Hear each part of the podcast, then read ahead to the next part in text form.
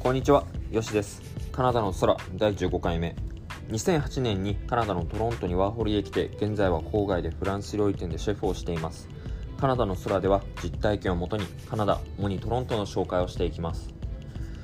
さて、8月も中旬になってきて、まあ、カナダはだいぶ暑さのピークが落ち着いてきたんだけど、まあ、今20度後半ぐらい、中盤から後半ぐらいの日が続いて過ごしやすい日が多いんだけど、ね、日本のニュースを見てて最高気温の記録更新があったりとかでもう日本のさ湿度で40度超えとかもう拷問に近いよね。うん。去年9月に日本に一時帰国した時に30度前半とかでも外出したくなかったもんね。しかも結婚式で帰ってスーツだったから余計に苦しくて。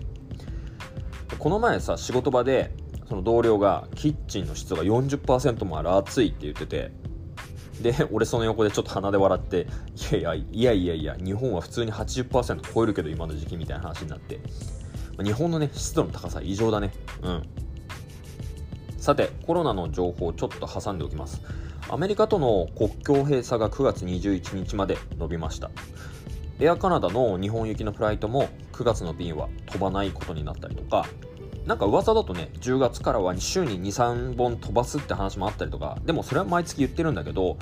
でもそ実はもう今年はエアカナダは飛ばさないって話が決まってて、まあ、毎月今月は飛ばしませんって言ってるだけでもう実は後ろ裏ではエアカナダはもう今年日本に飛ばさないって言われてるっていう噂がね飛び交ってる状態なんだよね、まあ、学校もね9月から始まる予定だったんだけど、まあ、いろんなね、始まる予定でいろんな決まりができたんだけどそれは学校法人スクールボードが勝手に決めただけで保健所に全く話を合わせてなかったんだって。で結果意見が全く合わなくてもしかしたら遅れるかもってなってます。学校側は普通に戻してマスクすればいいでしょみたいな感じになってるんだけど学校以外の建物例えばレストランとかは積水減らしてあのね、密にならないようにしてるのになんで学校だけ普通に戻すんだってなってそこを保健所がダメって言って。で今はね始めるためのプランをもう一回練り直して固めてるって感じなんだけどまあいつになるかね。まああと数週間しかないのに。まあ俺の予想なんだけど個人的な予想ね。多分スクールボード学校法人の方はまあ、9月ぐらいになれば落ち着くし大丈夫だろうって言ってて全く対処方法を考えてなかったんじゃないかなって思ってるね。これをなんか同僚に言ったらうん多分そうだねみたいな話になって。しかも学校が閉鎖される前直前まで先生方ストライキしてて自分たちの給料上げろってやってたからその件もまだ解決しなかったりとかするんだよね。あのコロナで学校行かなくなっちゃってうやむやになっちゃってるから。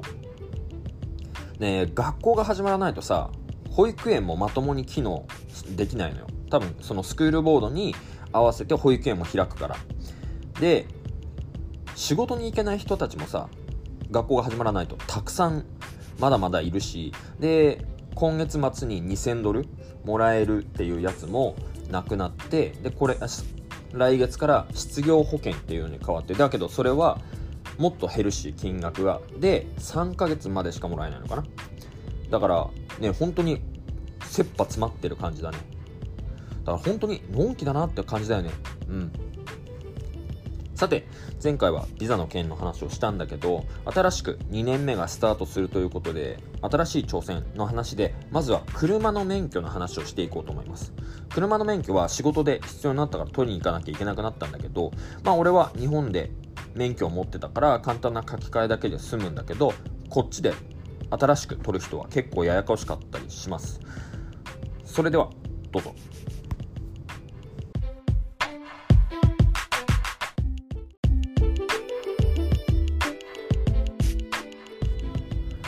ランドスケーパーっていう仕事はね本当に海外ならではで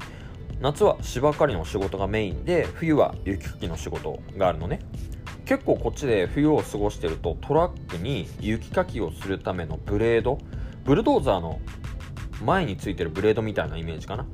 をフロントにつけてるトラックをよく見るのね。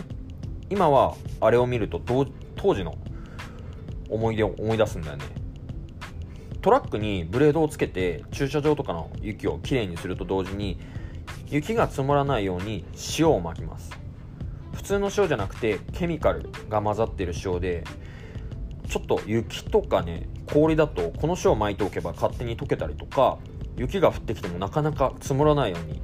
なったりするやつなんだって。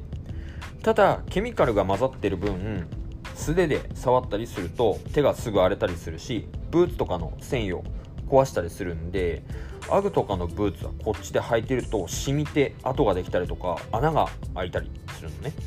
だからカナダの冬はねあんまり高いブーツは履いちゃダメだと、まあ、ということで俺もトラック、まあ、日本でいう2トントラックぐらいかなに乗って塩を巻かなきゃいけないということでボスから免許を取れって言われてもともとこっちで運転するつもりなかったから国際免許証も持ってきてなかったからどうしようかなと思ってで調べたり、まあ、聞いたりしたら意外と簡単で多分州によって違うからそこら辺は調べてみてください。トロントがあるオンタリオ州の話でいくと、まあ、俺が持ってる免許証ってオンタリオ州から発行されてるやつで、まあ、まず日本の領事館に行って日本の運転免許証を持って運転免許証明書みたいなやつを英語でもらうのね。でその後サービスオンタリオっていうところで、まあ、その英語の運転免許証明書を見せて免許欲しいっていうと発行してもらいます。70度ぐらいかかったような気がする。その時にテストが全然なくて。でその場で発行してもらえるわけじゃなくて最初は紙ベースの仮免許みたいなやつをもらえて数週間後にちゃんとした免許証が届きます、まあ、その時にあの顔写真とか撮ってでその顔写真が免許証にくっついてきます。まあ、ちなみに俺はね日本の免許証はだいぶ前に執行してるので日本で運転するとなったら海外免許を取って日本で運転するか日本の免許取り直しになります。1回の執行は講習受ければ復活できるんだけど俺2回執行してて1回その講習受けて、まあ、2回目も執行させてで結局そうなると取り直しっていうことになってまあ日本の免許なんてね今更もうどこに行ったか分かんないっていう状況だしまあねもう日本で自分の免許取って運転することもないかなっていう感じかな。日本とカナダの違いはまずこっちはねあの車は右側通行で日本とは全く逆。確かイギリスも左側は運転だったんだよね。でハンドルも左ハンドルだしウインカーとワイパーもの位置も逆。で完全に日本でいう外車の状態ね。こっちで日本でいう右ハンドルの車はないね、まあ、日本でさ BMW とかあとベンツとか、まあ、外車系は全部左ハンドルだと思うんだけどこっちの日本車はもう全部左ハンドルの海外仕様になってる。基本的にねこっちの方は道は広いかな。まあ土地が広いっていうのもあって、まあ、俺が昔住んでたところの近くのハイウェイは北アメリカで一番レーンが多いところで片側6車線あるところもあります。両方合わせて12レーン結構すごいよね。だいたいハイウェイはね最高時速100キロ。で場所によっては120キロだったりするとこも最近できたりとか。だいたい100キロ制限のところはねみんな110から120キロで走るのが普通かな。120キロで走ってもガンガン追い抜かれたりするからね。カナダの高速はタダだから日本みたいに料金所はないんだけどアメリカみたいにハイウェイのところに有料のレーンがあったりとか2人以上乗ってないと利用できないっていうレーンがあったりするのね、まあ、混雑防止のために。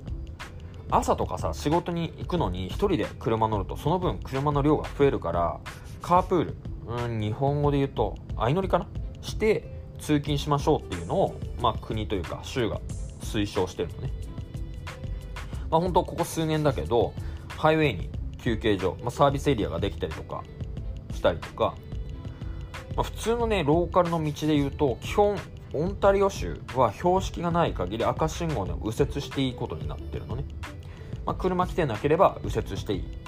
まあ、だから日本でいう左折は OK みたいな、まあ、あと大きい道だと左折専用の信号があったりまあ、その信号があるところでその信号が赤だとどんなに対向車来てなくても止まってなきゃいけないのね。普通の信号と一緒で。で信号で違う部分といったらいや、まあ、矢印はこっちは先に出るのね。日本って方向指示器あの矢印って赤信号の後に出るでしょ。であれってさ、まあ、こっち来てから思ったんだけど右折の矢印が出てて、まあ、赤信号の後に出るからさ対向車がたまに勢い余って突っ込んできたりするじゃん。でそれで曲がれなかったりとか、まあ、一呼吸置いてからじゃないと曲がれないとか。だけどこっちって最初に曲がる車を行かせてから青になるから、まあ、その心配はないんだよね。これはねこっちの方が便利だと思ったね。うん。あとはね踏切で一時停止しなくていい。のね免こっちで免許取り立ての時はね癖で踏切の前で毎回止まっててうちの奥さんになんで毎回止まんの？日本人日本の癖？みたいなこと突っ込まれて。まあ、こっちってあのね貨物電車が異常に長いから線路で引っかかると運が悪いと10分から15分踏切が開かない時があるのね。これは冗談じゃなくて本当に長いあとはねこっちは車検がないかな。オイル交換のためにお店に持って行って悪いところはチェックしてくれるからそれでやばかったら直すみたいな感じだから結構ねあのポンコツなねほんとバンパーがない車とかボッコボコの車とか結構平気で走ってたりするし10年以上の型落ちとか平気でみんな乗るからね、まあ、動けばいい的な。そう考えるとさ日本の中古車ってクオリティ高くてめっちゃ安い。こっちだったら3倍以上で売れると思う。昔ねそういうビジネスやらないかってあの知り合いに誘われたことあるんだけどまあまあまあやらないよね。うん。まあ、こあとはねこっちは車の保険が高い。日本ってさいくらぐらいかあんまり知らないんだけどカナダで、まあ、うちは毎月150から160ドル払っててでこれは結構安い方で同僚とか、まあ、降りるちょっと年が下だと毎月200ドル以上払ってたりするのね。あとはなどれぐらいの距離を走るかとかどれぐらいの時間どれぐらいの頻度で乗ってるかで保険の金額が全然変わってきたりするのね。であと年齢でも変わってきて25歳以下になるともっと高くて1.5倍ぐらい払わなきゃいけなくて。で21歳の子が、まあ、元同僚の子なんだけど新車をローンで買って保険と合わせて毎月800ドルから900ドル車で払ってるって言ってたからね。まあうちだけでうちでも最低でも年間保険だけで1000ドル以上は払ってるかな。でこっちってチケット切られたりすると裁判所に呼ばれたりするのね。スピード違反とか一時停止示しとかで捕まるとチケットをもらえていつに裁判所来てくださいっていうのが書いてあって、まあ、別に行かないでも普通に払うことはできるんだけど裁判所に行ってやりました認めますごめんなさいって言うと減額してくれたり減刑してくれたりするね。俺昔あの後ろの席で座ってて、まあ、お酒飲んでたから酔っ払ってて寝てたら友達の車が止められたらしく警察の人に起こされてまあシートベルトしてないって言われてもう訳がわからないままチケット渡されて250ドルの罰金。とりあえずさこれは高いなと思ったのと、まあ、裁判所1回行ってもいいかなと思って行って行ったの。そしたらその裁判所に呼ばれて、まあ、裁判官の人に、まあ、いついつこあのどこどこで何時にシートベルトしてなかったよねみたいなこと言われてはい間違いませんやりましたごめんなさいみたいなことを言うとそれが120ドルぐらいまで減ったんかな減額されて。まあ、あのね大概そこにね自分を捕まえた警察官が同席するから嘘はつけないんだけど稀にいない場合があったりするのね。それであの自分がシートベルトをしてなくても例えば俺の場合だと自分がシートベルトしてなくてもしてたって言えば誰も証明できる人がいないから無罪になったりするのよ。お金払わなくてよくなったりするのよ、まあ、ただ、まあ、それは少額だからできるけどあと高額になってきたりすると例えばあの飲酒で事故を起こしたりとか不注意で事故を起こしたりすると人身事故とかね高額になってくるからそれを減刑減額するために動いてくれる人を雇う対することもできる。の、まあ、弁護士とちょっと違うんだけど事故とまあ、事故とかね起こすと次の年から保険がめっちゃ高くなったりするからそれをできるだけ減らすように戦ってくれたりする人がいるの。なんだっけななんとかファイターっていう人がいるの。さてこっちで新たに免許を取ろうとすると何個かプロセスを踏まなきゃいけなくて、まあ、日本みたいに合宿で2週間であの取れますみたいなことはないよね。免許の種類は G1、G2、G って段階があって、まあ、免許は16歳から取れるのね。日本とは違うよね。まず G1 はペーパーテストさえ通れば運転できるようになります。だけど、まあ、その中に制限があって2人しか乗っちゃダメとか例えば運転手ともう1人ね。でそのもう1人は免許を取って4年以上持っている人じゃないと運転しちゃダメとか夜中の12時から朝5時までは運転できないとかハイウェイは乗れないとかっていう結構いろんなルールがあるのね。でその次が G2 応募資格が G1 を取ってから1年以上経たないと取れなくて実際の運転のテストもあります。普通のねローカルでテストして、まあ、ハイウェイのテストはなしで G2 の資格を取るためにインストラクターを雇って運転のテスト内容とかを練習できたりするのね。あと学校もあってその学校に行って授業を受けたりすることもできる。奥さんはあの最初からやったからこの G2 をの資格を取るためにインストラクターを雇って運転を教えてもらった期間があるのね。値段はねだいたい10回で1000ドルぐらいって言ってたかな、まあ、テストの申し込みもやってくれたりとかして。で G2 に受かるとハイウェイに乗れるようになります、まあ、だけどまだ年齢によっては人数制限があったり G2 の免許だと運転するときにアルコールが入ってると運転できなかったりします。で G2 を取ってから8ヶ月後にもう一度運転のテストを受けてハイウェイ込みで受けて受かったら正式に G ライセンスを取得。で G2 と G ライセンスの何が違うかってお酒が飲めお酒を飲んで運転できるかできないかぐらいがちょっと違うぐらいかな。今日運転に制限はないんだけどそのアルコール度数ね一定までな OK になってたりして、まあ、こっちってちょっとお酒飲んでるぐらいじゃ全然大丈夫で泥酔してたりろれつが回ってなかったりするとアウトなのね、まあ、検問とか行ってもちょっと飲んでるぐらいだったら全然通してくれるしただ飲酒とかでねあの何度か免停になってるなったりすると車にある機械をつけられます。アルコールを測る機械。その機械に息を吹きかけてアルコール値に異常がなければエンジンがかかるシステム。初めて友達から聞いた時面白いなと思ったね。日本もそういうのがあれば飲酒運転も減るのにね。いつも思うんだけど田舎はなんで居酒屋に駐車場があるんだろうね。あそこで警察張ってればさ結構捕まえられるのにね。